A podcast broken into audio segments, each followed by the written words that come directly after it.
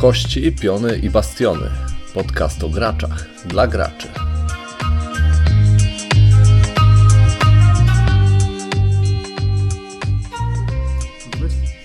Ale to nie jest jakoś duża różnica. Bo to też jest, widzisz, to są ale mechaniczne, więc one muszą mieć takie... To są bardzo kółko, takie logiczne i... Paweł już nagrywa, żeby wrzucić to jako przed ten... Nagrywam już, tak. Wiedziałem, tak się na mnie spojrzał, już widzę, to był śmieszek. Okay. Bardzo dobrze. Niech Marek zaśpiewa piosenkę. Cześć. O mój rozmach. Witam. Cześć. Cześć. Nie, musimy od nowa. Nie ma. O. Dzisiaj w poszerzonym składzie Przemek. Marek. Karol. Paweł. Tak, i będziemy... Dlatego jest Karol, bo graliśmy dzisiaj w Karola grę. Graliśmy w Lords of Hellas. I tą grę będziemy dzisiaj omawiać. Ale zanim, to co tam ostatnio w Gierkowie? U mnie niewiele. U mnie też nie. W sumie nagrywaliśmy odcinek 5 dni temu, więc ja mam przygotowania do wesela. Dlatego nagrywamy więcej odcinków tak, naraz, żeby byście mieli co słuchać. Mnie nie będzie teraz przez prawie miesiąc, więc musimy nadrobić troszeczkę odcinków, żeby można było wrzucać coś w tym czasie, a grać będziemy kiedy indziej. No, a my graliśmy z Karolem... w niedzielę w Europe Divided. Powiedzcie coś więcej. I w co? Gra o budowaniu politycznej przewagi pomiędzy Rosją a Unią Europejską i NATO w krajach Europy Środkowo-Wschodniej i Kaukazu. A skąd? Czyja to jest gra? Moja gra. Niedawno wyszła na Kickstarterze. Karol ma tendencję do tego, że kupuje jakieś gry, potem nam nie mówi. Dzisiaj nagrywamy u niego w mieszkaniu. Tak sobie weszliśmy i co to jest, nie? I tam 3-4 nowe kartony się pojawiły i nic nam nie powiedział, nie? Także, ale no, taki jest Karol właśnie. A to Phalanx wydał. Tak. A, okej. Phalanx. Dobra. Duże pudło, bardzo mała zawartość. W środku jest praktycznie tylko tekturowa wnęka na kilka kostek i kart. Mhm. A w Terrors of London grałem z tobą, znaczy prawie grałem. Prawie graliśmy, tak. To się liczy, jak już prawie. Tak. I mam bardzo ładne pudełko. Tak. I karty i grafiki bardzo, bardzo fajne gra. Terrors of London gra a la Starlands. Ale to jest tak, że jesteś potworami, tak? Jesteś wampirami, jakimiś tam demonami. Tak, to jest jakaś wiktoriańska Anglia, coś koło tego, ale wplecione są w to różne potwory, nieumarli. I deck building. I tak, deck building. Mało jest gier o takiej mrocznej tematyce, także na plus. Bardzo fajnie, szybko się grało. Ja grałem pierwszy raz, ale jakby mechanika jest na tyle prosta. Tak, fajna różnica między Starlandsami jest to, że ma się, bo mam akurat z dodatkiem, jest 8 bohaterów, każdy jest asymetryczny, każdy ma jakąś zdolność specjalną i każdy nawet ma różną ilość życia. Okej. I to wszystko. Chyba wszystko, nie? Znaczy jak ostatnio się słyszeliśmy, to, no tak, to bardzo dużo. Ale z takich większych tytułów rozgrywam kampanię w Star Wars. Imperium atakuje, czy tam atakuje. Descent w świecie. Tak, Descent w świecie Star Warsów. Ogrywałem z dziewczyną dużo dodatków do Time Stories. Karol ma dziewczynę. Jest zajęta. Oficjalne, już to nie jest. Tak. Ona o tym wie? Że jest... Że grałem z nią w Time Stories? Że jest twoją dziewczyną? Tak, wie. No i ogrywałem ostatnio kilka KS-owych gier typu Pangea i Barbarians. The Invasion Second Edition. Przyszła dosłownie 2 tygodnie temu, czy jakoś tak. Bardzo ładne pudełko. Tak. I jakość komponentów ogólnie bardzo ładna. Folia na kartonie, zawsze plus. Coś tam są te miniące. I ma wieczko zarysowane. I nie ma tam mojego nazwiska. Jakbyście nie słuchali ostatniego podcastu, Marek uwielbia gry, w których wewnętrzna część pudełka nie jest szara. Więc tutaj od razu +1 do oceny. Tylko takie gry mam. Dobra. I przechodzimy płynnie do Lords of Hellas. Locha. Niezła locha z tego locha, co? Tak. Duża gra. Mogłem ustawić wszystkie kartony. Duża gra polskiego autora, polskiego wydawcy. Adam Kwapiński. Awake and Reams, wielki hit na Kickstarterze, dużo plastiku. Wielka plansza, trzeba dużego stołu, żeby się zmieściła. Nawet sama podstawka, wprowadzając już dodatki, to już... Prawdopodobnie wszyscy wiedzą, o czym jest ta gra, ale tak skrótowo opowiemy, że walczymy o dominację w starożytnej Grecji, która jest taka... Cybernetyczna. Cybernetyczna. Cyberpunkowa trochę. Lore jest taki, że bogowie stracili... Czekaj, jak to się nazywa? Dobrze ci idzie. Władzę. Tak, władzę czy poważanie wśród ludzi i połączyli swoje, że tak powiem, moce z kosmicznymi stworami i przez to wszystkie stwory mają jakieś bronie, Herakles ma jakieś mechaniczne dłonie, Perekles... Brzmi legitnie. Tak. Snajperkę.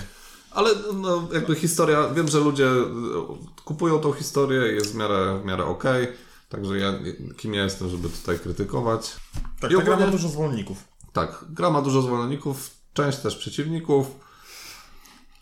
Ale jeżeli chodzi o samą mechanikę, to tutaj jest sporo tych mechanik.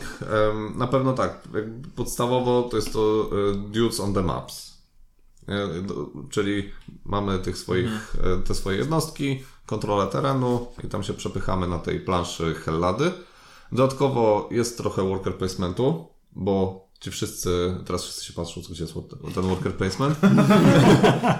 To jest raczej token placement, bo umieszczamy swój token na planszerce. Nie, worker placement masz, jak masz to świątynię i masz tych swoich kapłanów. Widzisz? I kładziesz kapłana. Jest właściwy człowiek na właściwym miejscu. Kładziesz kapłana na odpowiednim miejscu w świątyni i on zaczyna odpowiednią świątynię i ona coś ci będzie dawać. Więc tutaj jest ten element worker placementu. Jest jeszcze tam ewentualnie jakiś tam draft kart i ogólnie walka jest w ogóle bez kostek, więc według mnie na plus, bo jest mniejsza losowość dzięki temu w tej walce. No, losowość jest taka sama, bo ciągniesz stali, więc... Tak, ale masz kilka kart, nie? Na przykład. I możesz się przygotować, a jak masz walkę opartą tylko na kostkach, to co z tego, że się dobrze przygotujesz? Masz umiejętności, które dają ci draft kart przed walką, masz draft... Możesz w ogóle sobie jakieś tam karty jeszcze wcześniej sobie przygotować. Co ty robisz? Nic. Znaczy, ja bym polemizował z tym, że walka na kości jest jakoś tak super losowa, a walka przy ciągnięciu stali jest mniej losowa, możesz się przygotować. Ja to wszystko zależy. Ja muszę bo Marek się dziwnie kiwa i ma chyba jakąś chorobę sierocą, także... Ja się to może jest na inny temat, na inny podcast o tym, bo... Tak, kim jest Marek i w ogóle... Nie, walka na kości to nie znaczy, tak, że nie wiem, rzucasz kością i kto rzuci więcej, ten wygrywa, albo ten, to że jest mechanika zbudowana, gdzie jest to jakby też... Dajcie lajka i komentarz, tak? Czy chcecie taki film. Nie dawajcie lajków, nie dawajcie komentarzy. Przepraszam, jestem nowy. I co jeszcze, jeżeli chodzi o mechanikę, tutaj możemy powiedzieć... jak wygrywamy w tą grę w ogóle? Są 4 sposoby na wygranie tej gry, czyli kontrola terenu, kontrolujemy dwie krainy. Każda kraina składa się tam z 4 albo z 3 regionów, w zależności, która kraina.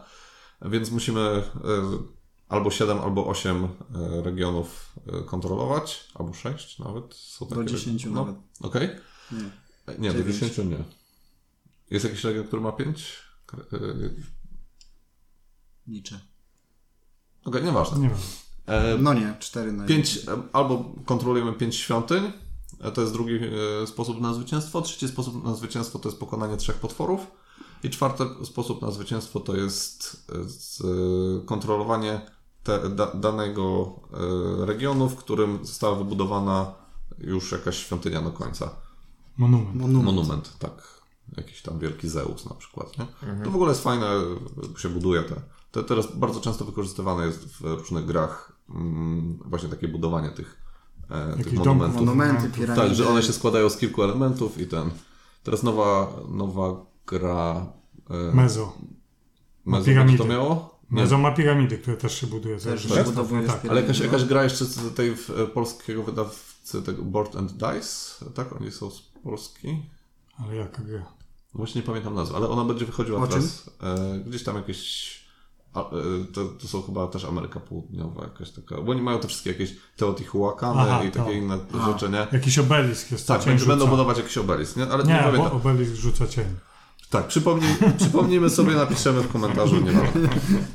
No i w gruncie rzeczy opisaliśmy bardzo skrótowo całą tą grę. Bardzo. Bardzo skrótowo, bo ogólnie gra ma bardzo dużo mechanik, ma dużo mikrozasad. I wyjątków od tych zasad i tak. Sposobów, że się ma inne zasady od tych zasad. Tak, bo przy okazji dociągamy jeszcze jakieś artefakty, są jeszcze jakieś błogosławieństwa, które tam... To jest dużo gry w grze i tak. Różnych gier w jednej grze. Tak. Tak. I dodatkowo jeszcze tam nasi bohaterowie, bo mamy bohatera, mamy tych naszych hoplitów, bohaterem możemy się ruszać i jakieś tam przygody, questy wykonywać i za to będziemy coś tam dostawać. Więc ogólnie możemy grać albo takiego typowego... area control, albo możemy grać grę przygodową na przykład i tylko sobie tam chodzić i robić te questy, a potem walczyć z potworami i w ogóle się nie skupiać na Marek. Na grze. A możemy już przejść do minusów? Okej, zaczniemy od plusów może. Tak tradycyjnie. Karol, skoro to jest twoja gra, zacznij pierwszy od... Zacznijmy od tego, że Karol jest wielkim fanem tej gry. Ma praktycznie wszystkie dodatki. Tak, brakuje mi tylko Terrain Packa. No. Bo w ogóle dzisiaj graliśmy z dodatkiem muzy. Tak? Lord of the Sun, tak. Gdzie Apollo wchodzi wraz ze swoimi muzami, które mocno mieszają na planszy. Trzeba tak, się jeszcze bardziej skupiać niż normalnie. Bardzo mieszają, według mnie trochę za bardzo. To nie jest dodatek na pierwszą grę, to jest dodatek, jak już się trochę znudzi podstawka i chcemy sobie odświeżyć grę. Ja bym to porównał do tego dodatku w Rising Sunie, jak wchodzą ci bogowie. Bogowie? Tak. Kami box? Tak, stąpienie kami, nie? I jak oni wchodzą na planszę i tam robią rozpierdziel, nie? Na planszy. Też jest podobny dodatek, który też prowadzi bogów i na danej prowincji są specjalne... ale tam... W instrukcji Lord of Hellas nawet masz informację, że wprowadzanie danych dodatków jest zalecane już dla graczy, którzy dobrze ograli się z podstawką, bo mocno zmienia... To dlaczego dałeś nam ten dodatek? Czyli nie dla nas. Nie dla nas. Nie, bo nikt inny nie chce ze mną. O. Okej, i to będzie minus, ale to spokojnie. Minus, tak. Minus. Nikt nie chce w to grać. Dawaj plusy. No. Plusy. Mam wymieniać moje wszystkie? No bo ja zawsze nie będziemy się odnosić. Nie mamy tyle czasu antenowe. Dla mnie największym plusem jest regrywalność samego tytułu. Za każdym razem wychodzą inne wydarzenia, pojawiają się zupełnie inne potwory. Następuje draft różnych błogosławieństw, można wprowadzać różnych bogów, artefakty, różne karty świątyń. Tak, na pewno każda gra jest inna, każda gra w ogóle zaczyna się inaczej, przez to, że te wydarzenia w ogóle wchodzą na samym początku. Tak, nie ma stałego miejsca dla każdego bohatera, w którym rozpoczyna, tylko gracze... Inne potwory się pojawiają na samym początku. Dużo jest tych zmiennych. Tak, początkowych, ale to jest fajne. To jest fajne. Mimo, że plansza zawsze jest ta sama, to tak naprawdę... Znaczy, okej, tam są dodatki, które dodają, powiedzmy, jeszcze tam troje i dodają... No, w zależności dla ilu graczy trzeba wprowadzić większą. Ale raz graliśmy w 6 graczy i to jest po prostu masakra. No, ale wyobrażasz sobie na przykład, jakbyśmy grali na zwykłej planszy teraz w 5? No, już byłby taki ścisk, byłoby za ciasno. A da się grać w 5 na małej planszy? Nie, trzeba wprowadzić ten dodatek, żeby można było grać w 5. Tak samo, żeby grać w 6, to nie możesz kupić tego dodatku, tego samego go wprowadzić jakiego w sobie, tylko musisz wprowadzić ten, który prowadza dwie dodatkowe. Dobra, czyli regrywalność. Chciałem iść za ciosem i kolejnym plusem będzie ilość dodatków dostępnych do tej gry, bo raz, że zwiększona regrywalność, dodatkowo możemy sobie wybrać takie dodatki, które dany gracz lubi, bo tak jak są te muzy może, które nam się nie spodobały, tak jest wiele innych dodatków, które mocno zmieniają grę, ale albo ktoś, komu się to spodoba, albo nie i sobie kupi dodatek, bądź nie. Są też takie dodatki, które nie zmieniają mechaniki gry, tylko dorzucają dodatkowe karty. Takich dodatków, Marek. Nie ma? A nie. Powiedziałeś tak. Nie, to źle mnie zrozumiałeś. Każdy dodatek wprowadza coś nowego, ale oprócz tego daje dodatkowe karty. I mimo braku na przykład chęci wprowadzenia danego dodatku do gry, wprowadzasz tylko te same karty. I one nie zmieniają żadnej mechaniki. O to mi i są to dodatkowe karty walki, dodatkowe wydarzenia, dodatkowe potwory, dodatkowe postacie. Czyli one są takie modularne. Tak, możesz wykorzystywać je w rozgrywce nawet zwykłej, czteroosobowej. Tak. No to jest to plus, że z dodatku możemy sobie wyciągnąć to, co lubimy i na tym grać. Zgadza się. Dokładnie. Okej. Okay. Dalszy punkt. Dalszy plus, bo ty jesteś...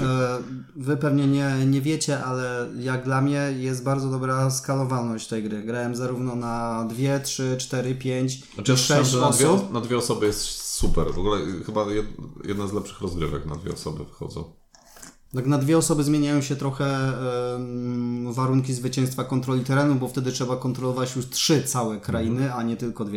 Mhm. Z czego jedna kraina, która jest najmniejsza i zajmuje tylko 3 regiony, jest w ogóle wyłączona z tej zasady. Chociaż mi się wydaje, że na 5 i 6 osób ta gra już się tak średnio sprawdza ze względu na minus, który zaraz będzie tam... Przy mało doświadczonych graczy. Bo jeżeli są doświadczeni gracze, to przy 5-6 może to płynnie idzie i... Na pewno idzie płynniej. Tak. I się...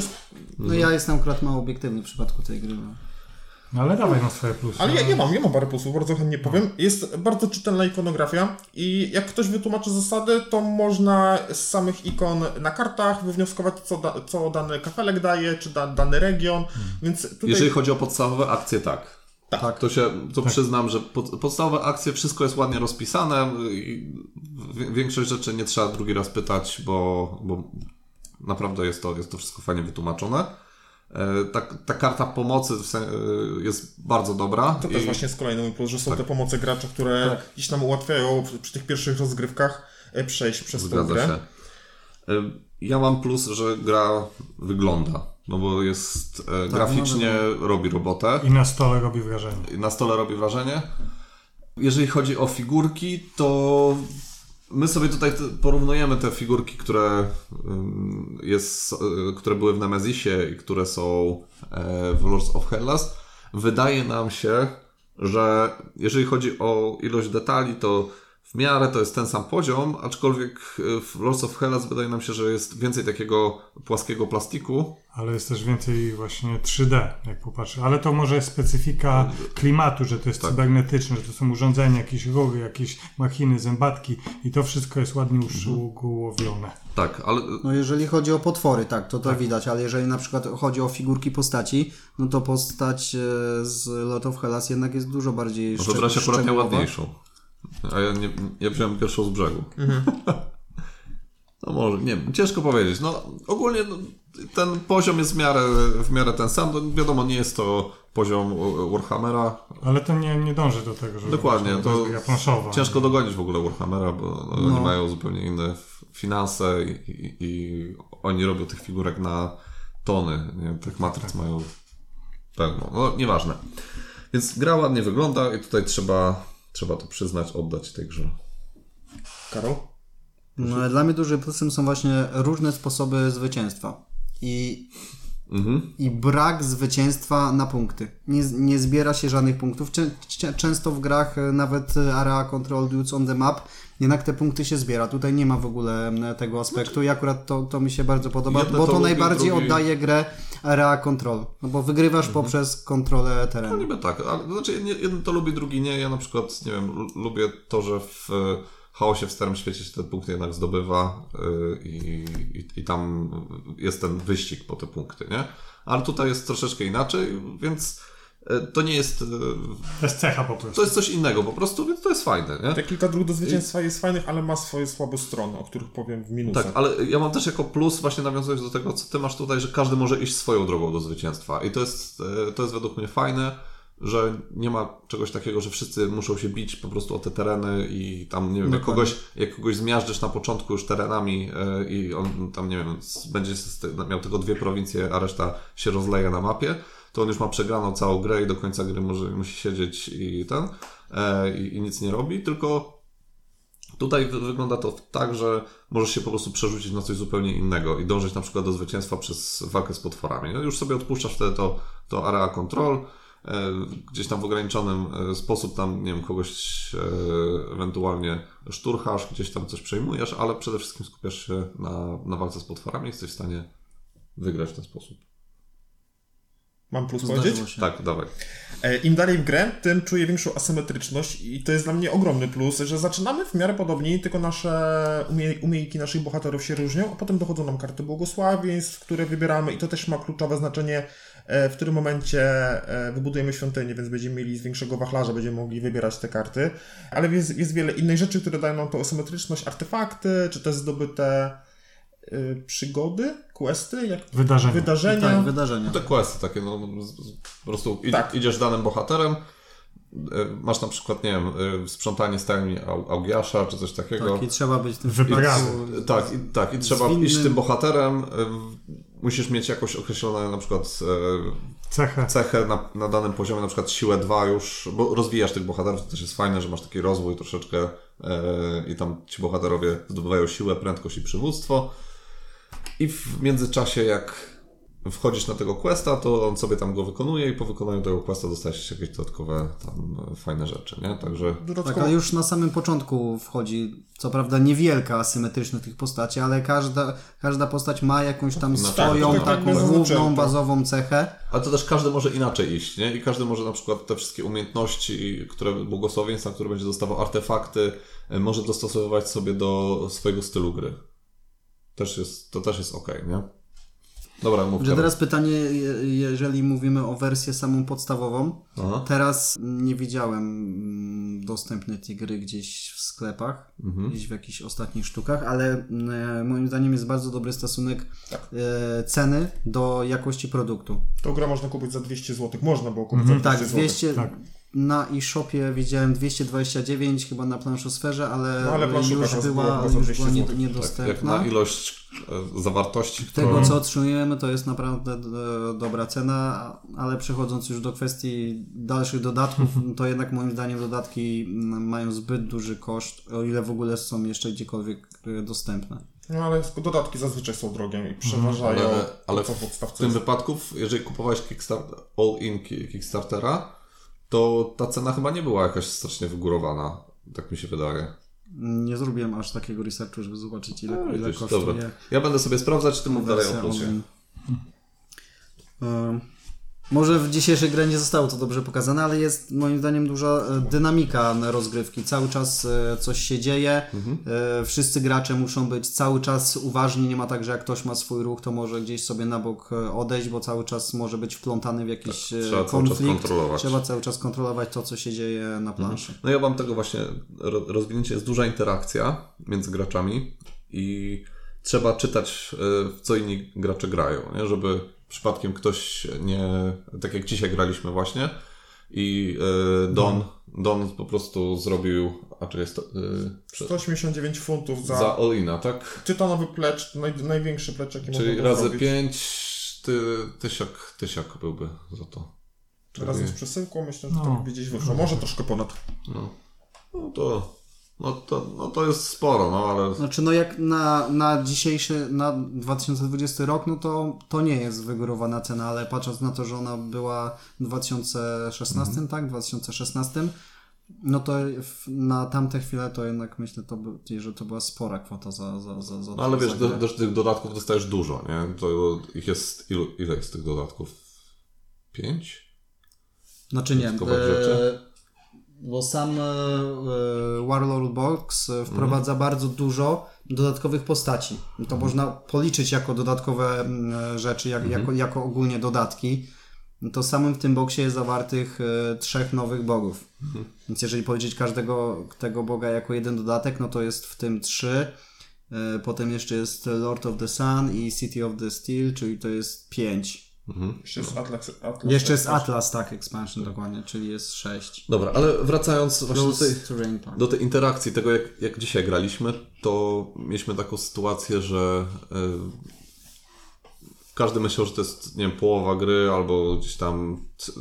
Jeszcze, że trochę potrwa gra. Tak, że jeszcze trochę potrwa, a Don zrobił 2 ruchy, tak naprawdę zajął 2 świątynie, które mu brakowały, nikt tego nie zauważył i... To nie jest tak, że można to zauważyć, bo można tak sobie skombować ruchy, że niekoniecznie trzeba... Jesteś w stanie przewidzieć tak. To, że... I na pewno ten dodatek muzy ułatwia zrobienie takiej znienacka, bo one dają taką możliwość zrobienia uzurpacji, czyli za darmo tak jakby przejmujesz teren, gdzie ktoś ma wielką armię i normalnie byłby nie do ruszenia. I też jest, właśnie to jest też taki problem, że na tyle się zmienia sytuacja na planszy czasami, że ktoś może akurat w swojej turze przez to, że się tyle rzeczy podziało, dostać akurat taką szansę, żeby zakończyć tą grę, wygrać, już nic nie jesteśmy w stanie zrobić z tym. Ale to do minusu. Tak. Okej, ale jeżeli chodzi o plusy, to faktycznie duża interakcja, trzeba czytać, trzeba cały czas być uważnym. No, to jest jeżeli chodzi, tak, jeżeli chodzi o strategiczne granie, to tutaj mamy tego bardzo dużo. Mi jeszcze się podoba w tej grze imersja, którą mamy. To, co robią potwory, jest... Czuć klimat. Bardzo wiąże się z tym, umiejka, czy atak ich jest związany z tym, kim są, że Cerber atakuje chyba Tak, Hydra w ogóle atakuje wszystko naokoło, wszystko nie? Naokoło, tak. Tak, więc... No bo wszędzie wyłażą jej głowy i atakuje na ma to sens ogólnie. Nie? Meduza, w której powoduje, że nie możesz wyjść z danego regionu, ma to dużo sensu, tak samo podobnie z artefaktami, jak czytamy artefakt, co robi i czym jest, to tak jakby widzimy, że to jest spójne. Jest dopasowany do konkretnego boga, czy też do konkretnego... No ja daję lajka, no. Więcej nie zostaje. Okej. Według mnie jako plus można tutaj dodać, że jest bardzo dobrze wyważona. Jeżeli chodzi o zwycięstwa, to praktycznie wygranie w każdy sposób masz taką samą szansę, żeby wygrać. Jeżeli idziesz w kontrolę terenu, jeżeli idziesz w polowanie na potwora, zawsze masz szansę, żeby to zrobić przed innymi. Zależy tylko od umiejętności graczy i tak naprawdę gracze też troszeczkę balansują tą grę, więc... Wiadomo, nigdy nie jest tak, że każdy ma umiejętności lepsze. Znaczy, zawsze jest tak, że każdy ma jedne umiejętności lepsze, a drugie gorsze. Ale jednak ten balans innych graczy widzi, że komuś idzie co dobrze, jest najazd wtedy na tego gracza, albo gdzieś tam blokowanie jego akcji. Dużo emocji też jest przy tym, że tam ktoś wstaje i mówi, że patrzcie, ale on zaraz wygra, musimy coś zrobić, nie? Może się tego brakowało. Tak, jest to, no tego dzisiaj brakowało, faktycznie, ale... No ja raz powiedziałem, że wygram i tam...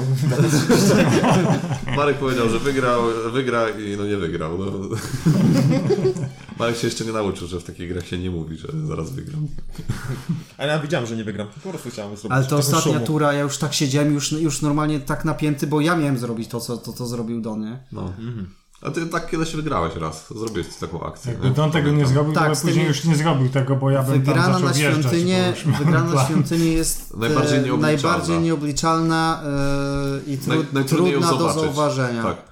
Znaczy, na kontrolę terenu też, ale bardzo długo do tego trzeba dojść, a na wygrana na świątynię można dosyć, jeżeli są w ogóle już wszystkie położone świątynie, a my dosyć szybko kładliśmy te świątynie, żeby zdobywać tych kapłanów. To tutaj faktycznie ta wygrana na świątynię może być jednym z takich najbardziej, może nie najłatwiejszych sposobów na wygranie, ale poniekąd tak. Myślę, to co mi się tutaj podoba, to jest czas gry. Ile my graliśmy? 3 godziny? 15?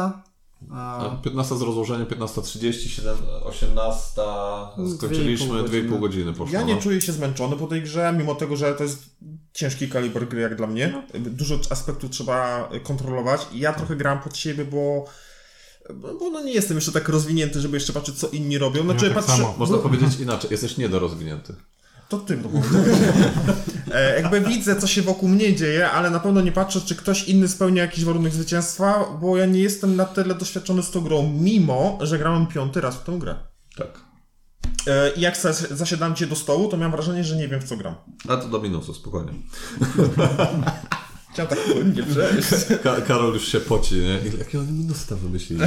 Moja ulubiona gra. Sam mam kilka, także. Dobrze, plusy, bo nam się już kończą, a ty masz pewnie jeszcze sporo.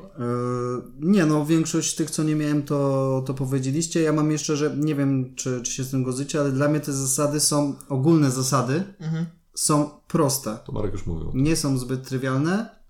Są proste, ale za to mnogość decyzji, które trzeba w tej grze podjąć, jest bardzo duża. Znaczy, ja nie jestem tak do końca, jeżeli chodzi o głębokość tej gry. Według mnie ona nie jest aż tak głęboka. Według mnie, jeśli chodzi o głębokość, to jest jakiś średniak. Nie jest ona mega prosta, jeżeli chodzi o jakieś tam strategiczne decyzje, ale też brak mi takiego właśnie takiej złożoności tych decyzji, które podejmujemy i efektów, które potem w przyszłości one będą dawać, nie? Więc jest No tak trochę średnio, nie? O, tak średnio bym powiedział, cytując mema. Ja jako plus mam, że wyróżnia się na tle innych area control. Mhm. To jest... Jednym się to może podobać, innym nie. Jest na pewno inna niż praktycznie wszystkie area control, w które grałem. Nie jestem w stanie przywołać gry, która by w jakiś sposób była podobna do niej. Wszyscy teraz myślą. Paweł w ogóle spojrzał w okno i... Tak, ja myślę o lesie. Tak. To w Everdell musisz zagrać. No, Everdell jest bardzo... Nie wiem, czy zgodzicie się, że się wyróżnia? Wyróżnia się. Tak. No ciężko znaleźć coś podobnego. No daję okejkę, no co mam to innego zrobić? Daję lajkę. Ja mam tyle plusów. Tematyka wyjątkowa to poruszyliśmy, bo tu mam taki na samym początku, że mało można znaleźć gier o takiej tematyce. Ona na początku miała być w ogóle typowo starożytna Grecja, z tego co czytałem, ale potem jakoś doszedł ten... Tam chyba figurki oni zobaczyli jakieś, które ktoś tam stworzył i zaczęli dopasowywać tą tematykę do tych figurek i jakoś tak wyszło, że zrobiła się taka cyberpunkowa Hellada, a nie taka zwykła. Także fajnie to wyszło. Fajnie wyszło, jest okej. No, figurki są ładne, fajnie to wszystko wygląda, w tematyce wszystko jest okej. Daję okejkę. Jak najbardziej. Ja mam jeszcze prostotę walki. Bardzo łatwo policzyć siłę danej armii. Zagrywanie kart jest jasne, zagrywa się je na przemian i ten, kto po prostu ma większą siłę, ten wygrywa. Jest prostota, ale według mnie ta walka jest za prosta. Jakby mamy tutaj to zróżnicowanie ze względu na ilość kart zagranych, bo jeżeli ktoś ma więcej kart, może zagrać więcej kart i też może być o różnej wartości ta karta, ale też niektóre karty mają specjalne umiejętności. Ale ja na przykład nie czuję tego, tak jak na przykład w Heroes of Land Air and Sea. Tam jest dużo więcej takiego strategicznego myślenia przy zagrywaniu tych... Jest większa głębia, ale też downtime się zwiększa, więc jakby coś kosztem czegoś... No tutaj na pewno ta walka jest szybsza niż w wielu grach. Jest prostsza, nie jest losowa aż tak, aczkolwiek no... Okej, jest prosta, przez to nie ma downtime'u, ale za to według mnie jest za prosta i brakuje mi takiego strategicznego myślenia w tej walce. Jakby tutaj kość by się przydała, rzucasz szóstką, szóstka wygrywasz, jedynka przegrywasz. Na przykład... Taki system walki jest najlepszy właśnie. Tak. nie popieram. Ale nie znam żadnej gier, która ma taki system walki. Oparty na kościach, że dwie osoby rzucają, nie wiem, po jednej kostce i która rzuci więcej, ta wygrywa. No nie, ale... Czy zawsze jest to balansowane w jakiś sposób? W cykladach jest kartami, tak, rzucasz kością i ta wartość na kości jest dodawana do wartości twojej armii. No właśnie. No, a poniekąd... No i to już zmienia. Możesz zrobić tak dużą armię, że nawet przeciwnik albo... ale w chaosie w Starym Świecie też masz tam, powiedzmy, że dodajesz do siły armii też kostkę, nie? Ale... Ja lubię taką walkę, bo przynajmniej jest taka emocja wtedy. Nie możesz... Według mnie najlepszy system... Kiedyś nagramy tak, najlepszy system walki w danej grze, ale według mnie najlepszy system walki to i tak są Zakazane Gwiazdy. Tak, i tutaj po prostu jest... System walki w Zakazanych Gwiazdach mógł być osobną grą. Ja na początku nie rozumiałem tego systemu i grałem tak na pałę, ale po trzeciej grze, jak trochę mi Piotr wytłumaczył, o co w tym wszystkim chodzi, naprawdę zrozumiałem głębiej tej walki i naprawdę to ma sens. Tak, to muszę powiedzieć, ale jest trochę za długi. Bo ja nie widziałem. Tak, tam jest duży dom. Dobra. Co jesteś? Za długi tam. Jest bardzo... Ta walka jest długa i to jest min, no właśnie. Tak. No tutaj jest krótka walka, ale za to jest taka... Prostsza. No taka... Jeżeli ktoś lubi emocjonujące walki, to tutaj tego nie... Bo tu nie o to chodzi, żeby ten... Tu celem jest mieć 5 świątyń, są inne cele, tak, dokładnie. No, okej. Minusy? Minusy. Najpierw ja bym powiedział o wykonaniu, bo rzeczywiście figurki są ładne, ale trochę mi się nie podoba niekonsekwencja w wykonaniu tych figurek, bo na przykład małe figurki hoplitów są... No co ty, są piękne. Według ciebie? Dla mnie przypominają one figurki z Kemeta. Wolałbym, żeby to były figurki tak jak rozwiązane są w Tyrancach, że skoro są one na tyle małe i nie możemy zrobić ładnych szczegółów, to niech to będą jakieś tarczki, jakieś miecze, cokolwiek. Flagi, przynajmniej żeby to fajnie wyglądało, bo albo są powyginane te figurki i trzeba tą suszarką działać, albo ryżem, albo... Nie słyszałem o ryżu. Dobra, ja ci powiem to. Sypiesz ryż, wkładasz tam figurkę i w nocy przychodzi mały Chińczyk i go prostuje. Ale to tak nie można mówić. Ksenofobicznie. To jest rasistowskie totalnie. Nie, ksenofobicznie. A nie, w sumie Chińczycy to jest inna rasa. Nie? No. W ogóle to nie jest rasa, to jest przede wszystkim, bo nie ma ras ludzkich. Ja wiem, no ale... Musisz to wyciągnąć, naprawdę. No nie, to... ja nie chcę być podpisywany. Już wiem, co będzie w tytule odcinka, okej. Okay. Dobrze, skończyliśmy na ryżu, to kolejny minus.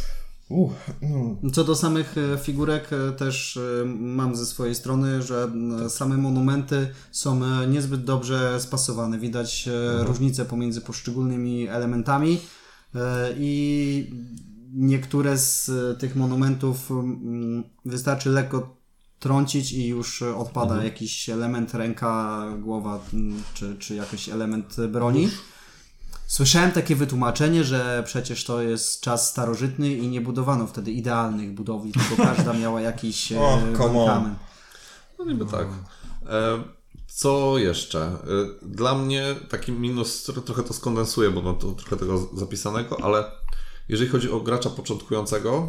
A ja myślałem, że jeszcze mówimy o wyglądzie, bo mam jeszcze wyglądowy. Bo mogę dawaj o wyglądzie, no. Bardzo nie podoba mi się wklejone grafiki na mapie świątyń i tych twierdz, czy jakkolwiek to jest, one są wklejone jakby w pęcie, tylko jakby wyblurowane naokoło, żeby jakby cokolwiek je wpasować. Bardzo mi nie podoba się ten zamysł, wolałbym, żeby to było narysowane, bo plansza jest jedna, jak to się ładnie zrobi, to potem można ją drukować w nieskończoność, jakby to nie... Już? Tak, to jest... Aha, i pokażę... Tutaj właśnie, bo się pyta kolega, jak to wygląda. Tu jest, bo to jest w dodatku i tu jest jeszcze, to w miarę dobrze wygląda. Tak, i one wszędzie wyglądają tak samo, tylko są wyblurowane, żeby coś jakoś wkomponował w całość, ale na głównej mapie jeszcze bardziej to widać tego painta, bo to jest w dodatku chyba i to jeszcze... No i a propos wyglądu, czasami jest nieczytelnie na planszy, jeżeli chodzi o jakieś świątynie, jeżeli chodzi o fortyfikacje. Ja też mam jako minus. Tak, bo jeżeli mamy na przykład hoplitę i hoplita jest ufortyfikowana w mieście, to ma obronę +2, a nie +1. Tak. I to jest taki mały kwadracik biały, że... Bardzo łatwo z niego zlecie. Na przykład masz 6 figurek na w danym regionie i jedna wśród nich stoi na tym ufortyfikowanym miejscu. Ale jest dodatek i to te dodatki faktycznie pokazują to ufortyfikowanie w fajny sposób. Tak, i wtedy tego wojownika wkłada się do środka i nie ma wtedy problemów, czy on był ufortyfikowany, czy on nie był, a przesunął mi się. Tak. Ale czasami... Masz tylko jeden, tak? Dwa. Czyli raz... No to było z jednego dodatku, który wprowadził Troje i tam są 2 miasta i tam już dodali. Już dodali, tak, ale... Gra kosztuje 200 zł, płacisz dodatkowe 150 i nie masz problemu z hoplitami. Myślę, że to jest średni pomysł. Znaczy to łatwo można samemu zrobić. Ale poza tym na planszy czasami nie widać, czy dany region to jest region, gdzie możesz wybudować świątynię, czy to jest region, gdzie możesz rekrutować, czy to jest tam jeszcze coś. Nie? Szczególnie w późniejszej fazie gry, kiedy dużo jest tych hobbitów. Jest dużo tych figurek, jeszcze potwór jak ci wlezie tam. I to też jest minus, czasami musimy sprawdzać, co robi dany potwór cały czas, żeby ogarniać, co się będzie działo w fazie potworów. Nie?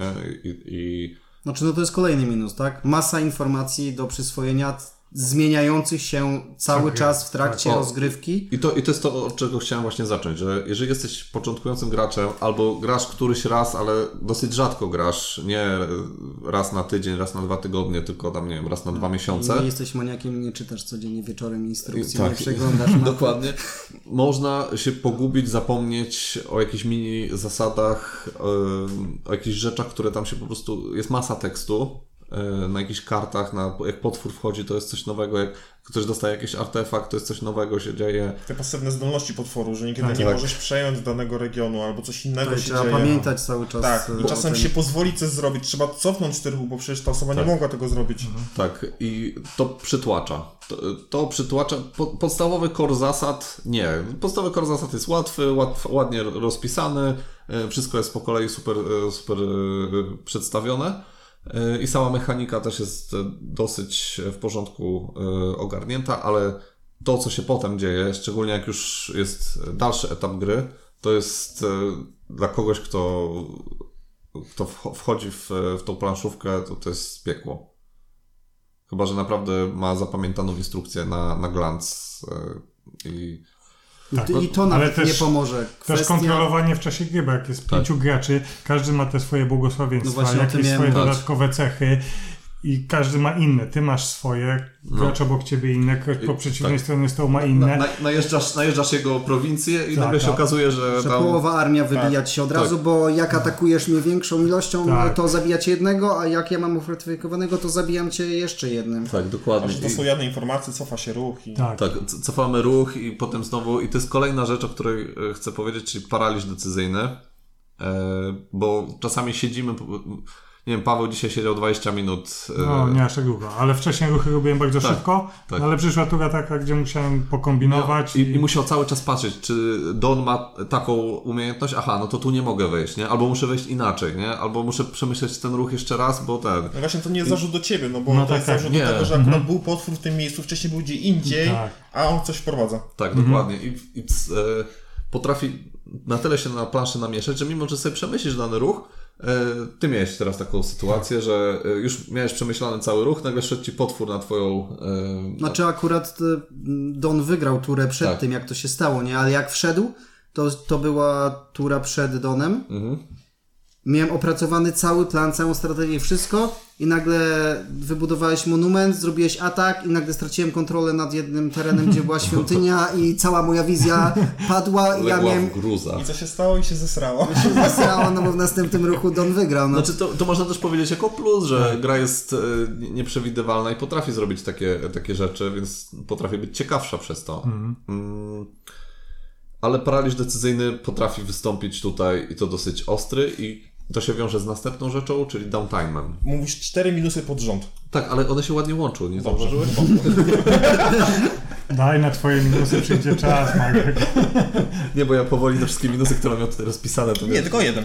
Nie ukrywasz się za Okej, ale downtime jest tutaj bardzo duży. Później jeszcze faza gry. Tak, na początku wszystko jest sprawne. Ale na początku większość gier nie ma downtime'u, nie?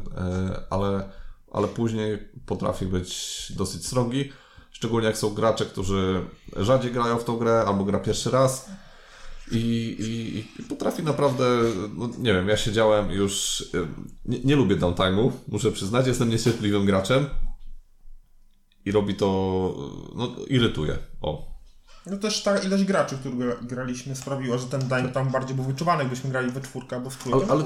Ale to nie jest wina graczy, że oni robili downtime. No tak, tylko że jakby Paweł myślał 20 minut i już by była twoja kolejka, no to byś to przeżył, ale jeszcze dwóch innych graczy było te po 20 minut. Ale jestem w stanie sobie wyobrazić, że na przykład ja będę w takiej sytuacji, że zrobię downtime innym, bo wiem, że mogłaby być taka sytuacja, że musiałbym przemyśleć dany ruch 10 razy, popatrzeć w umiejętności innych graczy, co oni tam mają, potem sprawdzić jeszcze raz sytuację na planszy, bo ona się zmieniła przed moją kolejką jeszcze 3 razy i dopiero wtedy nadchodzi mój ruch. Ja tak naprawdę mam pustkę w głowie, bo wszystko, co sobie przemyślałem, to mogę wrzucić do kosza i rozpocząć jeszcze raz, nie? Całe moje strategiczne myślenie. Okej. Co z minusów? Bo ja mam jeszcze trochę, ale chcę wam dać trochę. Ja bym chciał powiedzieć, ktoś powiedział na początku, że wszystkie drogi do zwycięstwa, chyba ty Przemek, są dosyć mocno zbalansowane.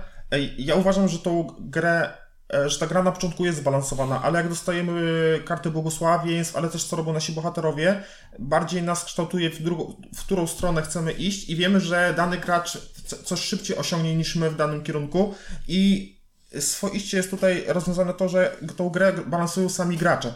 Ale gdy będziemy mieli jednego niedoświadczonego gracza, to może zrujnować rozgrywkę wszystkim innym, bo pozwoli komuś wygrać znienacka. I ja grając tą grę 4 albo 5 razy, 3 razy skończyłem z otwartą buzią i takie ej, to już się skończyło? To zaraz też dojdę do takiego tego minusa, ale jeżeli chodzi o takie niezbalansowanie przez innego słabszego gracza, to jest niestety problem w większości gier ARA Control, ponieważ, no nie wiem, jak graliśmy w Root na przykład, albo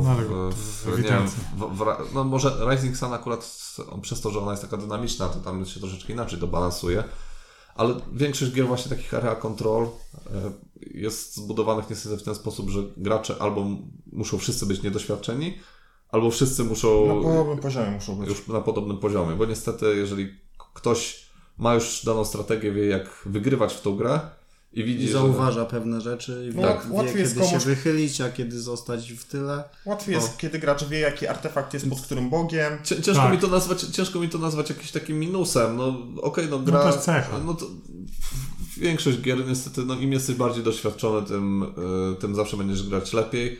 Fakt, że może wystąpić tutaj taka rzecz, że... No serio? Bo w Horosach jestem doświadczony, ale nigdy w tą grę nie wygrałem.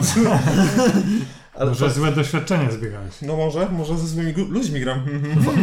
Znaczy, pytanie, czy ta gra powoduje coś takiego, że jeżeli jest jeden niedoświadczony gracz, on potrafi tak popsuć innemu graczowi grę, że on będzie na tym tracił. Bo na przykład jest 3 doświadczonych graczy, jest jeden niedoświadczony gracz i on na przykład będzie grał w ten sposób, że jeden z tych 3 będzie cały czas... Na plecach tamtego jechał?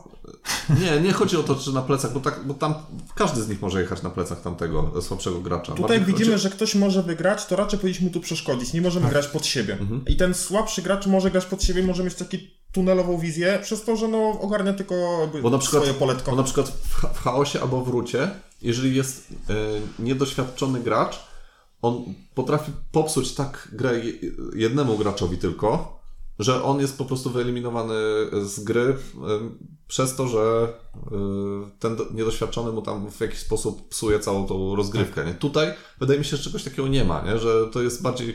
Chodzi o to, że jeden niedoświadczony gracz otwiera furtkę innym graczom do zwycięstwa łatwiejszą. Nie? Także może być, ale no nie dywagowałbym nad tym, bo gra w miarę dobrze jest zbalansowana i tutaj nie mógłbym powiedzieć, że coś takiego może się jakoś tam strasznie wyróżniać w tej grze. Czyli nie dajesz okejki. Tutaj nie daję okejki tobie. No to trudno. No to możemy tak filozofować, no. Nie ma co dywagować nad tym problemem. Ja mam tyle, że robisz tu gorąco w tym pokoju. Ja to, co ty opisałeś, nazwałem sobie jako bolączka też syndrom znudzonego gracza. Czyli, że bardzo łatwo oddać zwycięstwo innemu graczowi, albo szybko skończyć grę poprzez dobra, pierdziele, robię jedną akcję, w następnej swojej turze buduję monument, buduję całe 3 tury. Można skończyć bardzo szybko grę budową monumentu. Ale po co grać z kimś, kto no nie chce grać, albo jest znudzony, to nie gra się z tymi osobami. Znaczy, trzeba grać z odpowiednimi ludźmi. Oni grają razem. Ale dobra, znaczy ja tu tak nagrałem, nie? Tak. Nazwałem znudzonego, może być obrażonego, nie wiem, ktoś się obraził, że coś mu zabrałeś i dobra... Tak, nie widzisz na przykład dla siebie jakiejś drogi zwycięstwa, wiesz, że już bez sensu nie wygra, więc myślę... Ale u nas są tacy fajterzy raczej, przy zerze. U nas tak, ja powiem tak, przez pewien czas na początku, bo jako, że ja bardzo dawno grałem pierwszy raz i teraz tak naprawdę uczyłem się od nowa tej gry i po czasie zobaczyłem, że mój początkowy wybór, gdzie wybrałem miejsce, był zły i miałem dostęp do świątyni. Jak zwykle walisz rękami w stół. To jest mój styl. To jest mój styl. I miałem na początku takie znudzenie i patrzyłem, co tu robić, bez sensu. Ani nie mam dostępu do tych świątyń, bo nie mam kapłanów, nie mam jak zdobyć tych kapłanów i tak patrzę, wszyscy tych kapłanów budują, modlą się do tych bogów i rosną, a ja nic. No i tak budowałem armię i w pewnym momencie zacząłem coś robić, jakiś tam plan mi się, już się ożywiłem trochę i się gra Także dała ci nadzieję i bardzo szybko ją zgasiła. Ale i tak producenci wysłuchali wcześniej uwag wielu graczy i recenzentów, którzy to grywali, bo normalnie przy tej budowie monumentu było tak, że ktoś budował monument i gra się kończyła w tym momencie. Nie było później tych 3 tur, żeby to kontrolować, tylko budował się monument i w tym momencie kto kontrolował ten region, wygrywał. Zdecydowanie lepsze jest to wersja.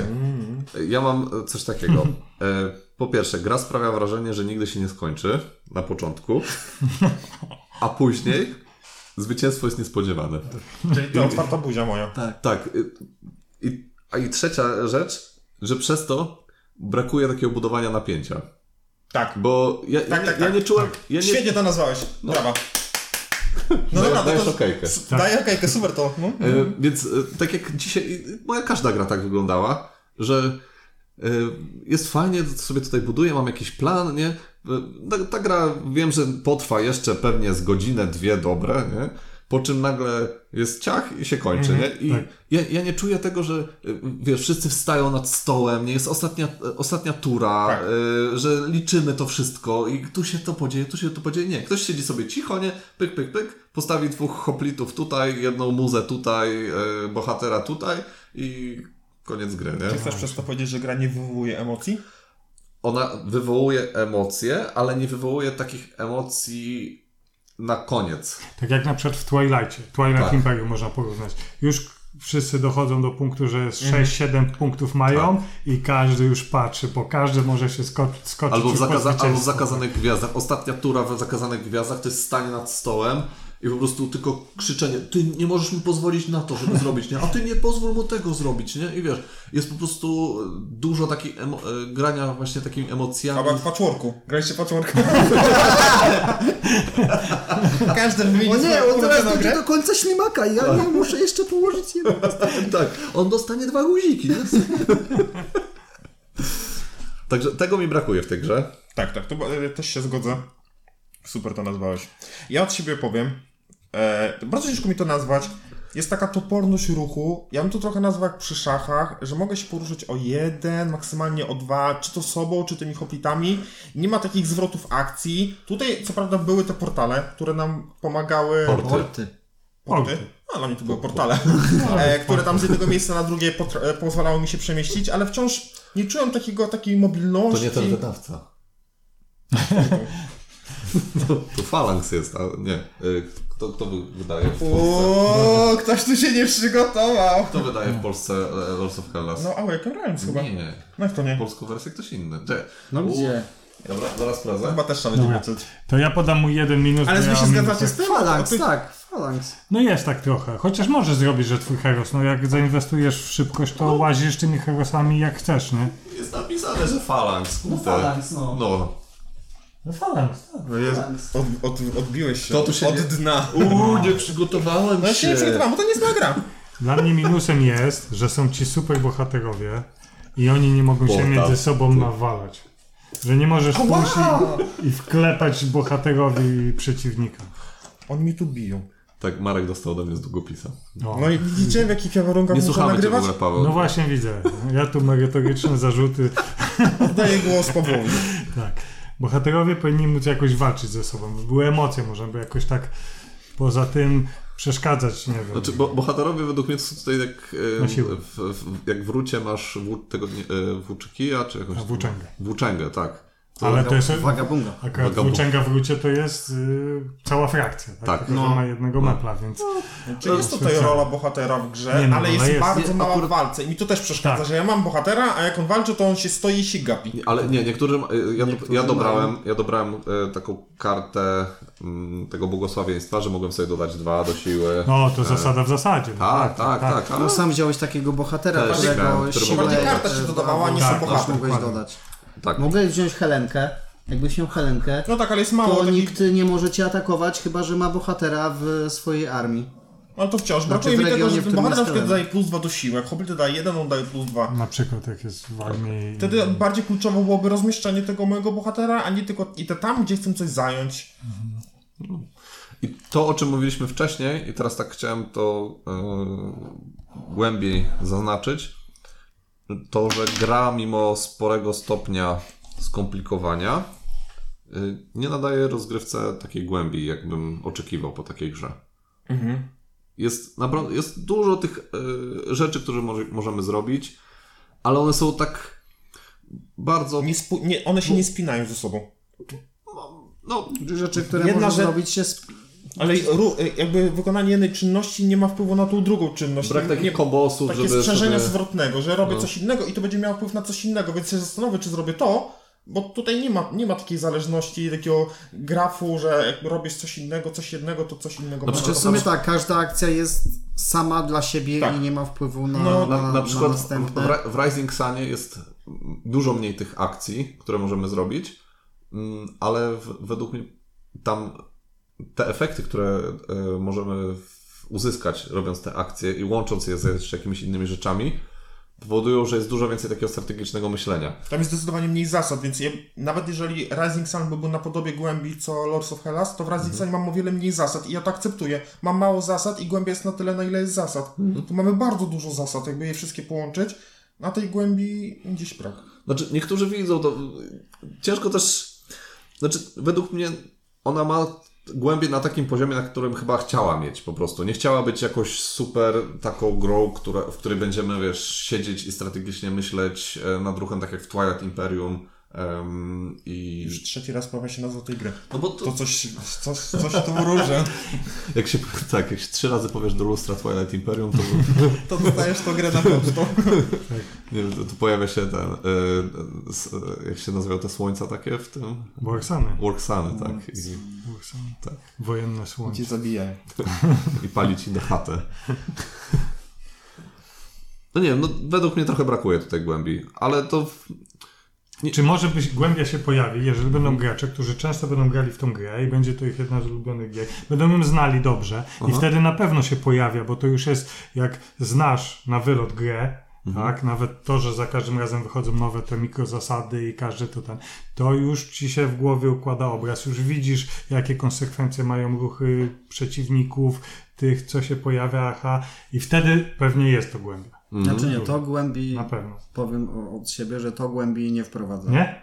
Za to większe doświadczenie w grze i to, że ktoś ją mocno eksploatuje, gra. Wprowadza właśnie to, co ty mówiłeś wcześniej o minusie, że nie czujesz takich emocji. Ja na przykład przy każdej waszej turze czułem, Jezu, on zrobi to, zrobi tamto, albo niech z niej zrobi tego i całą turę siedzę, żeby zrobić, to, co ja chcę. Mi było wszystko jedno, co wy zrobicie, bo i tak mi to nic nie dawało. takie czułem, mimo tego, że gram 5. raz. Znaczy to zależy, bo na przykład ja byłem daleko od ciebie, jakoś specjalnie nie widziałem, żebyś miał potrzebę mnie atakować, albo tu popatrzyłem, jak nawet jedziesz, to mi tam to nie robi. Mi też te wjazdy zupełnie nie robiły. Ktoś mi wjechał, ja się cofałem. No bo to był akurat taki wjazd, bo jeżeli ktoś by cię otoczył i nie miałbyś ciebie cofać, to wtedy by cię dogalało. Ale... By może tutaj byłoby bardziej strategiczne. Ja w ogóle grałem zupełnie inną grę. Ja sobie polowałem na te potwory i miałem, gdzieś też, że ja tam sobie tych konfliktów mam. Ja już sam sobie robię jeszcze dodatkową grę w grze i jeszcze metagrę. Głębiej. Bo ty grasz w Candy Crusha. Nie, bo ja... To ty mówisz solo, wiesz. Bo ja...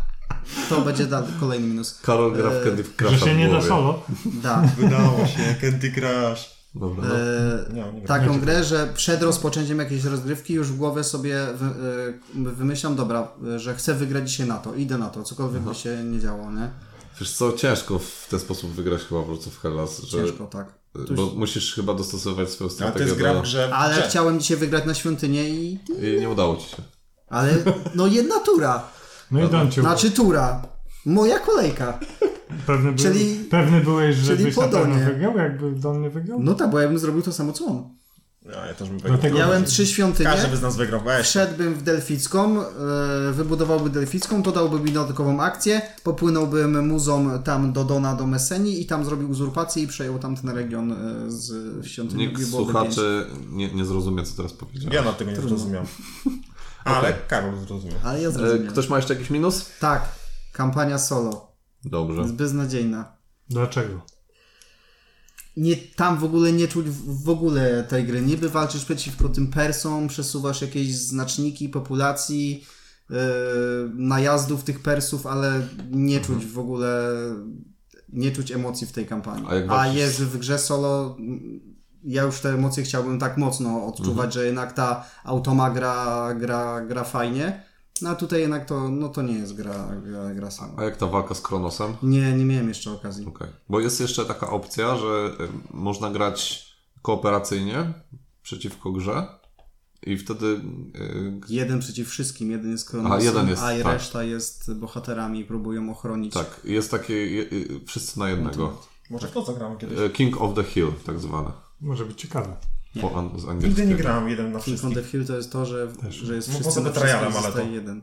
Nie, King of the Hill to jest ten, że jeden jest najmocniejszy. Dobra, nieważne z kim jest King of the Hill. Znaczy, bo mam do zrobienia. Okej. Ja mam jeszcze taki minus. Gra próbuje być kilkoma grami naraz. przez co pobieżnie traktuje każdą ze swoich mechanik. No tak jak powiedzieliśmy, że tak jedna czynność ruchu hoplitów nie ma wpływu na tę na przykład walkę z potworami, no bo nie widzimy tej zależności, to też się jakby wiąże z tym, co teraz mówisz. Ja tutaj mogę podać przykład gry, która robi to dobrze i według mnie taką grą są Heroes of Land Air and Sea. O, i trzeci raz powiedziane, czyli coś z lustra wyjdzie, muszę odpowiedzieć. Trzeci raz już tam, bo ja sobie zapisuję. Tam też jest dużo mechanik, ale one są zrobione na tyle fajnie, na tyle dosyć proste są te mechaniki, ale mimo, że są proste, to fajnie dają takie strategiczne myślenie. Tutaj jak na przykład ta walka jest zrobiona, że można trochę pokombinować przy tej walce. Nawet głupia akcja zakupów, podatków. Tak, podatków. Jest taka, że tam można chwileczkę sobie pokminić. Więc jest tam takiego właśnie fajnego myślenia dosyć sporo. Tutaj jest bardzo dużo tych mechanik, ale one przez to, że chyba są tak skomplikowane i pokazują ci jedną tylko drogę do tego, co najlepiej zrobić, no bo widzisz, jakąś akcję, modlisz się, nie? No to modlisz się do tego Boga, który da ci najlepsze rzeczy na ten moment, nie? I tyle. Nic tutaj więcej nie ma, nie? Jest tam dużo tekstu, dużo rzeczy w ogóle ci bogowie mogą dawać, nie? Ale to jest takie... Gdzie w Lord of Hellas? Tak. Słabe są. Nie, no właśnie dają... Znaczy... Plus jeden do cechy i karta walki. Tak, albo na przykład plus jeden do cechy, dwie karty tak, walki. Albo, plus jeden do tej samej cechy, tak, plus trzy karty. Albo na przykład ruch, nie? Ruszasz się jedną armią, ruszasz się o jedno pole, tam ewentualnie coś może ci dawać, że ruszasz się o dwa pola, czy coś takiego. Robisz wjazd komuś na chatę, walczycie, koniec, nie? Nic tam więcej z jakiegoś do pomyślenia nie ma, nie? Albo... Nie wiem, idziesz i walczysz z potworem. No i walczysz z potworem, nie? Chociaż walka z potworem mi się podoba, jest fajna. Jest mało kompozycji. I fajne jest to, że angażuje też innych graczy. Tak, walka z potworem, mimo że daje downtime trochę tej grze i... Ale dwóch graczy jest zaangażowanych. To jest fajne. To ogólnie walka z potworem mi się podoba. Jest to jedna z mechanik, które bym zaadaptował gdzieś w innych grach też. Jest ciekawe, tylko... Znaczy... To i rozbudowa monumentu. Według mnie to są najjaśniejsze elementy tej gry. W walce z potworami, że człowiek się męczy, walczy, a i mu się nie uda pokonać w pierwszym ten i przychodzi drugi gracz i go dobija.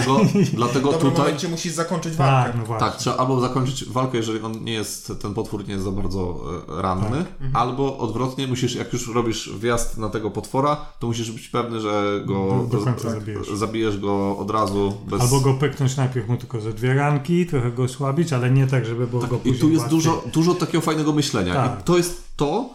co ta gra robi dobrze. Mhm. I jeżeli wszystkie mechaniki byłyby takie jak walka z potworem, w sensie dawałyby dużo takiego fajnego właśnie myślenia i tutaj w ogóle walka z potworem daje fajne rzeczy, bo jak zadasz mu ranę za coś tam, to dostaniesz tam artefakt albo nowego kapłana, albo coś takiego.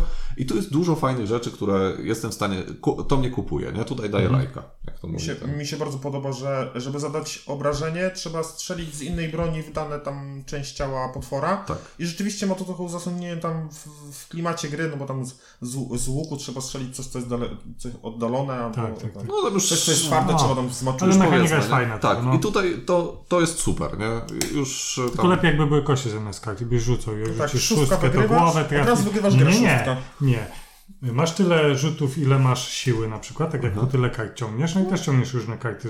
I punkty są numerami, tutaj rzucasz. Tutaj karty wykorzystujesz w różny sposób, bo no i do walki, i do tego, no nieważne. Nie, no tak. Daję radę, już nie ma co kombinować, już nie wymyślaj nowej gry. Zrobisz swojego Lords of Hellas, to będziemy... Pogadamy. To będziemy recenzować. No dobrze. Ktoś ma jeszcze jakieś minusa? Tak. Syndrom wiodącego Boga. Mhm. Kto jest? Wszyscy, którzy już są doświadczeni w tą grę, wiedzą, że jeden prawilny Bóg, którego się modli, to jest Atena. Idziesz w Atenę, zwiększasz sobie przywództwo i wtedy tak naprawdę co turę masz przywództwo na 3, 4, 5. Ruchy hoplitów. Co turę masz akcję marszu, czyli przesuwasz 5 hoplitów na region sąsiedni. No to jest sprawa. Ale według mnie nie. Przez area control, jeżeli chcesz wygrać. Tak, jeżeli chcesz wygrać przez area control, bo jeżeli chcesz wygrać w inny sposób, to Athena zupełnie tobie. Ja w ogóle szedłem w siłę i trochę w szybkość, nie? No. I to mi było potrzebne do walki z potworami. Tak, potwory to zamusa. No. Bo powiedziałeś, że właśnie jedyny problem, ale na czym to przetestowałeś? Na swoich znajomych, czy może przeczytać coś w internecie, że jest taka strategia? Czy na sobie to testowałeś? Nie, na podstawie gier, które grałem. No bo to też... że to daje najszybszy, najpewniejszy moment dla ciebie zwycięstwa. Znaczy w tym jest sens, ponieważ jakby wtedy masz darmową akcję, którą normalnie musisz płacić, jest tą specjalną, za którą musisz żeton, więc jak rozwiniesz tą szybkość, dowodzenie, to po prostu nie musisz robić nigdy marszu, bo robisz to wszystko za darmo, czyli jakby ekonomia akcji ci się polepszy. Zgadza się. Znaczy zależy co chcesz iść, to są trzy zwycięstwa, dlatego jest trzech różnych bogów, bo inaczej wtedy musisz wygrać. Ale to daje ci i do świątyń, i do area control. Też. Bo jakby musisz... To daje do wszystkich innych z warunku zwycięstwa poza polowaniem na potwory. Tak, z drugiej strony, jeżeli modlisz się do tej Ateny, to nie wiem, co ja chciałem powiedzieć. Zapomniałem. A co jeszcze dostajesz od Ateny oprócz ruchu? Oprócz przywództwa na wyższym poziomie hoplitów stawiasz hoplitów w regionie, w którym wiem, co chciałem powiedzieć. To, że my bardzo praktycznie robiliśmy po dwa ruchy i było budowanie monumentu. Więc ta akcja marszu nam się zerowała bardzo często, więc to była taka średnia przewaga z tym bo co chwilę mieliśmy tą akcję marszu znowu odsłoniętą. Znowu mogliśmy z niej skorzystać. Nie? Ale chodzi o to, że zamiast tych dwóch akcji robisz inne akcje i masz to jakby. Niby ale... Zyskujesz akcję, można powiedzieć. Nie ma co ten. Lecimy dalej. Ja mam jeszcze Myślę, że to koniec. Jezu, ile minusów macie? Ja mam jeszcze ostatni minus. Się rozpłaczę. To jest dostępność dodatków. To jest minus niezwiązany z grą. No. Ale to przecież to były... To nie jest minus gry. Starter Exclusive, te wszystkie dodatki. No, nie były normalnie. Znaczy w retailu było tam ile... Dostałem powiadomienie, że są. No. Wszedłem na stronę. Już nie było. No. To świadczy o popularności gry. Ale to jest plus. To zależy dla kogo to jest minus. No dla tego, kto posiada tą grę, to jest plus, bo rośnie wartość tych dodatków i tego wszystkiego. Znaczy myślę, że nie ma nic takiego niedostępnego. Zawsze jak chcesz to zdobędziesz. Okay. W zależności za jakie pieniądze. No i ja na przykład dodatki ściągnąłem. To łapka w górę. Czy łapka w dół? Nie, gra jest okej. Tylko trzeba grę... Łapka średnio. Ja daję na nie. Przepraszam, to nie jest gra dla mnie. Ja też nie. Ja może do końca nie rozumiem. Może tak się wytłumaczę. Znaczy, ja rozumiem, że są fani tej gry i w żaden sposób nie chcę tutaj komuś deprecjonować tej gry, bo ona na pewno się wyróżnia wśród innych gier i znajduje na pewno dużą rzeszę fanów, ale jak miałbym wybrać, żeby zagrać sobie w Lords of Hellas albo w Rising Sun, albo w Blood Rage'a, w Zakazane Gwiazdy, w Twilight Imperium, w Heroes of Land Air and Sea, to Lords of Hellas byłoby na samym końcu. Dużo osób ci zarzuci, że porównujesz grę Lords of the Map do 4X. To nie możemy tutaj do jednej kategorii ich wrzucić. Nawet do ciężkości gier trudno to porównać, bo Twilight trwa ile? 6. Ale fakt, że z takich gier ja wolałbym nawet w Inis zagrać niż w to. Znam wiele innych gier, które mi się bardziej podobają. Ale nie w Kemeta. A ja nawet w Kemeta może. Ja bym chciał zagrać w Kemeta, bo w końcu... Ja bym wolał zagrać w to niż w Kemeta, ale to już tak... abstrahując. A ja bym chciał w to zagrać jeszcze raz, przynajmniej. I wtedy nagrać jeszcze raz recenzję? Nie. Paweł jest najmniej doświadczony w tą grę. Tak, ja bym chciał zagrać, na pewno bym dał jeszcze szansę. No, ale jak grałeś pierwszy raz, to wygrałeś. Tak. Paweł, ile razy w ciągu gry powiedziałeś, że ta gra jest głupia? Ja naliczyłem. 5? Tak. No, coś tylko tego. Tak, ale to dlatego, że jakby nie znałem zasad, jestem niedoświadczonym graczem w tą grę i nowe zasady się pojawiały. Coś usłyszałem, myślałem, że to jest zasada, która obowiązuje w grze, ale to się okazało, że to była zasada, która tylko obowiązuje jednego gracza. Jednak nie bez powodu powiedziałeś, że gra jest głupia. Okej, ale wracając do podsumowania. Karol, dla ciebie ta gra jest...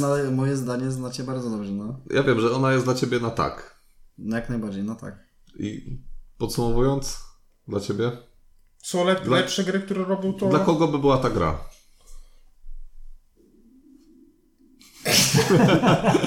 Możliwe, że nie słyszycie tego, ale Karolowi strasznie burczy w brzuchu. Ja nie wiem, czy to ze zdenerwowania, czy z czego, ale... Z głodu. Pewnie z głodu. Nie jadł chłop. Tak, bo mogliście taki czas rozgrywki, że ledwo zdążyłem wrócić, nawet nie zdążyłem się dobrze rozebrać i już Marek dzwoni. Przez ten downtime tak zgłodniałeś. Też. No. Dla kogo by była ta gra dla ciebie? Według ciebie. To pomyśl. Na spokojnie.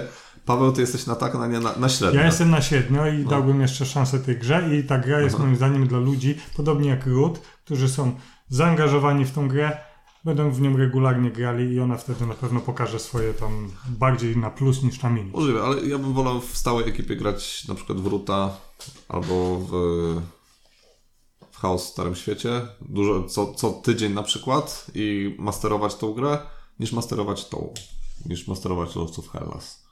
Jakoś tak, nie czuję. No te minusy, które tutaj według mnie przeważają nad plusami, ale to jest tylko moja opinia, nie? Kim ja jestem, żeby wam mówić... Nie, no pewnie. Ja mimo tego, że jestem na nie, to powiem jakby dla kogo uważam, że jest ta gra. To jest gra, według mnie, dla ludzi, którzy już trochę grali w jakieś gry, a może nic bardziej poważnego i ktoś chce wprowadzić znajomych w coś level wyżej, bo ta gra pięknie wygląda na stole i sama podstawka, jakbyśmy wykluczyli wszystkie te nasze dodatki, które graliśmy, to mamy prostą w zasadach grę, którą łatwo poprowadzić kogoś, powiedzmy, za rączkę. Ja bym tego nie dawał osobom jako gra level wyżej. Nie? Nie. Ja bym dał Sajta na przykład jako gra level wyżej, już prędzej. Bo wydaje mi się, że sama podstawka, ona nie jest skomplikowana. Nie, ale ciągle wyciągasz te blesy. Ale dużo się dzieje. Później... Mikrozasady się pojawiają cały czas. Wiem, dla kogo jest ta gra. Dla kogoś, kto jest znudzony tymi area control, które dotąd grał. No to szuka czegoś nowego, czegoś co... Bo ta gra robi bardzo dużo rzeczy zupełnie inaczej niż inne gry. I naprawdę jest tutaj masa mechanik. Jeżeli ktoś lubi, jeżeli gra naprawdę jest mocno zróżnicowana, to tutaj to znajdzie. Karol kiwa głową. Karol lepiej by tego nie ujął. Tak. Przemyślał, dla kogo jest ta gra, właśnie tak jak powiedziałem. Okej. Okay. I tym optymistycznym akcentem dwie łapki w dół, jedna średnio i jedna w górę. Jeszcze Karol chciał powiedzieć, miał minus taki, ale chyba nie powiedział, że nikt nie chce grać z nim tam.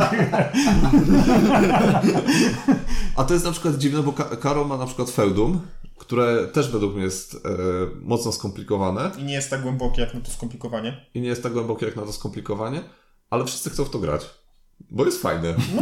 No jak już się ogarnie raz, to... Jak według mnie Feudum jest super grą i taką właśnie taką... Zagrajmy sobie Feudum, muszę sobie też przeczytać... Też raz powiedziałeś Feudum. Tak. Coś jest na rzecz. Muszę sobie przeczytać instrukcję, która... albo obejrzeć filmik, który trwa 2 godziny. I ja z chęcią to zrobię, nie?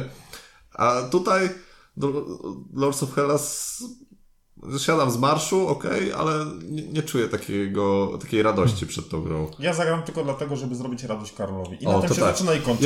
Jak widzę jego, bo nie musisz, Marek. Bo on ma taką smutną minę, jak Kosiniak-Kamysz po pierwszej turze wyborów. Nie? Czuję, że go zawiodłem po prostu. Nie? I Karol robi taką smutną minę i dla niego w ogóle gramy w te jego gry. Nie? To nie jest tak, że my nie lubimy tej gry. Też jest moje. My po prostu nie lubimy Karola. I w końcu się wydało. Okej. Okay. Tym optymistycznym akcentem godzina już ponad. Spokojnego tygodnia. Do zobaczenia. Do usłyszenia. Okay. Pa.